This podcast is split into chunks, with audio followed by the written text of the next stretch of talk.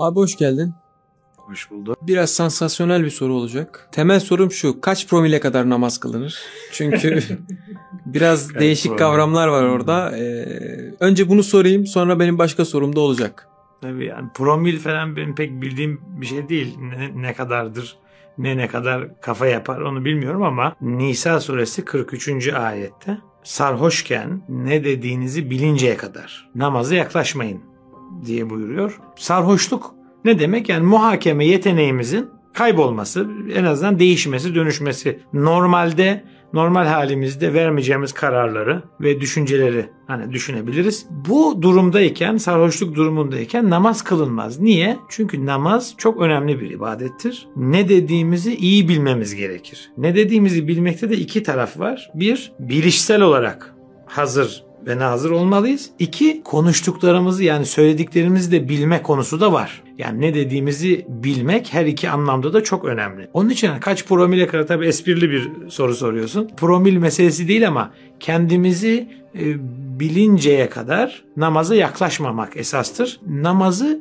bilinçli bir şekilde kılmamız, huşu içinde kılmamız önemlidir. Biz Allah'la orada birebir durumdayız. Allah'ın huzurundayız. Onun için saçmalamamamız gerekir. Sarhoş olmak saçmalamayı getirir peşinden. Onun için namaz kılınmaz. Peki ben başka bir şey daha sorayım abi. Evet. Diyorlar ki alkol içtin işte 40 gün vücuttan çıkmaz. O yüzden bilerlerde dolanır falan. Ya bunun zaten bilimsel bir karşılığı var mı bilmiyorum ama var mı böyle bir şey yani temelde? Tamam olmadığını anladık aslında ama Evet yani 40 gün meselesini bilimsel olarak ben 40 gün diye bir şey bilmiyorum ama evet bir, bir vakit var. Yani alkolün hani alkoldeki moleküllerin vücuttan çıkması biraz zaman alıyor. Ama tamamen vücuttan çıkmasıyla beyne etki etmesi arasında tam bir illiyet yok. Yani bir korelasyon yok. Vücuttan çıkması başka konu. Beynimizi uyuşturması, muhakememizi değiştirmesi başka konu. Beynimizi etkiliyorsa o anda namaz kılmayız. Ama 40 gün boyunca namaz kılmamak diye bir şey mümkün değil. Kılan kılar, kılmayan kılmaz ayrı konu ama hani bazı insanlar alkol tüketiyor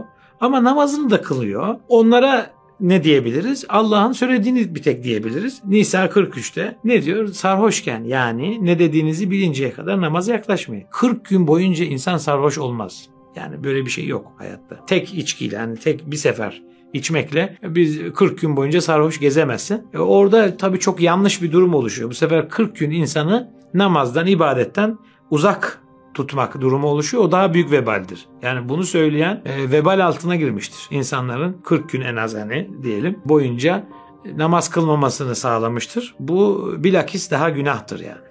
Bana şey gibi geliyor böyle sanki işte bu 40 gün diyorlar adam Hı. belki cumaya gidecek Evet. gidemedi. Yani Ya. dini zorlaştırılıyor gibi geliyor. Sonuçta Bravo. herkes kendinden sorumlu. Bravo. E ne yani içki içiyor diye adam dinini de mi o zaman yaşamayacak? canım, Uzaklaştırıyormuş içen- gibi oluyor. O bizim karar verebileceğimiz bir insanın karar verebileceği bir şey değil yani. Tövbe estağfurullah. Tabii dinde hiçbir şey bizim kararımızla olmaz. Hiç kimsenin kararıyla olmaz. Yalnız Allah'ın kararıyla olur. Allah da bize bildirdi ne olduğunu. Alkolün haram kılındığını Kur'an'dan bulabiliyoruz. Kumar, fal okları ve içki şeytan işi pisliktir gibi başka ayetlerde de var. E, alkolün haramlığı tartışılan bir konu değil. Alkollüyken namaz konusu da yine ayette var. Bunlardan anlıyoruz. Yani sarhoşken namaz kılmıyoruz. Ne dediğimizi bilmiyorsak namaz kılmıyoruz. E, ama 40 gün boyunca diye bir şey yok. İnsanların dini zorlaştırması çok daha büyük bir vebaldir. Çok daha büyük günahtır. Dinden çıkmaya aslında sebeptir bu. Biz dine bir şey katamayız. Dinden de bir şey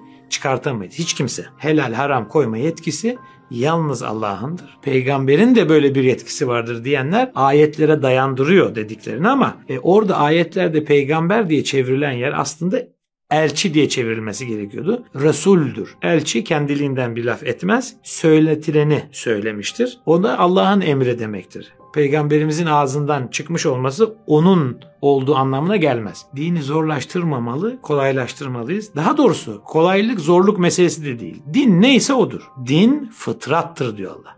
Din fıtrattır. Yaratılışa aykırı hiçbir şey dinde olmaz. Ahlaka aykırı olmaz. Gerçek bilime, tamamlanmış bilime yani artık üzerinde tartışılmayacak kadar gerçekleşmiş, gerçek kabul edilmiş bilime aykırı olmaz. Yani Allah'ın ayetlerine aykırı, birbiriyle çelişen ayet olmaz. İki çeşit ayet vardır. Bir, tenzili ayetler yani indirilmiş ayetler ki bu Kur'an ve diğer kitaplardır. Hazreti Adem'den Hazreti Muhammed'e kadar gelmiş tüm kitaplar yani ne demek? Bütün inmiş vahiylerdir. İkincisi de tekvini ayetler dediğimiz evren ve doğadaki her şey de Allah'ı işaret ettiği için onlara da ayet diyoruz. Allah bize Kur'an'da bildiriyor onların da ayet olduğunu. Tenzili ve tekvini ayetler birbirleriyle asla çelişmezler. Onun için Kur'an-ı Kerim'den biz çok eminizdir. Çünkü şu zamana kadar ve hiçbir zamanda bulunmayacak da şu zamana kadar herhangi bir çelişki bulunamamıştır. İnsanların tabii çok iddiaları var. Bunlar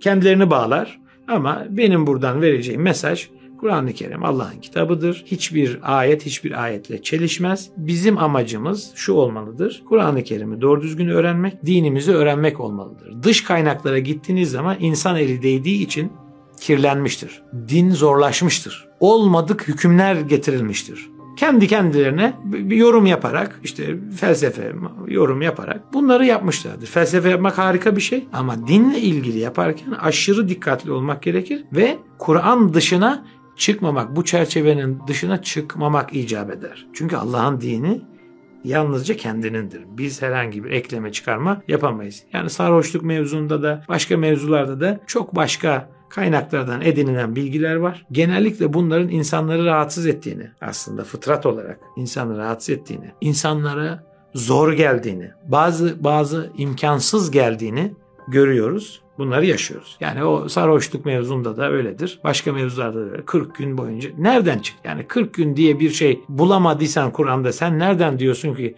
40 gün boyunca namaz kabul olmaz? 40 günlük namazın vebalini üstüne alabilecek misin? İnsanlara kıldırttırmıyorsun namaz. Ya adam içki içtiyse işte namaz da kılacak. Ayrı şeyler bunlar. Nisa 43'te söylüyor. Ne dediğini bilinceye kadar. Ya bildi adam. Biraz sonra bildi ne dediğini. Kılacak namaz ya. Kıldırtmıyorsun. Allah kabul eder etmez zaten bizim ya işimiz değil. Tövbe estağfurullah. Yani kabul merci biz değiliz ya. Allah kabul edecek. O zaten Allah'la kul arasında. Kul arasındadır. Allah muhafaza. Kimse giremez Allah'la kul arasında. İslam'ın en önemli akidesi olan odur yani insanla Allah arasında kimse giremez. Tevhid inancı en önemli şeydir. Aracısız olmasıdır. İslam'ın en önemli mücadelesi budur. Allah'la insan arasında kimse giremez. Ama görüyoruz ki tahrifat, dünya kadar var. Uydurmalar dünya kadar var. Allah hepimizi muhafaza buyursun. Ee, insanları ben Kur'an'a davet ediyorum. Başka bir davet edeceğim yer yok. Dinle ilgiliysen, dinli merak ediyorsan Kur'an'a bak. Başka bir yere değil. Teşekkürler abi. Evet ben de teşekkür ediyorum. Başka videolarda görüşmek üzere. Abone olmayı, bildirimlerimizi açmayı ve like atmayı unutmuyoruz. Kendinize iyi bakın.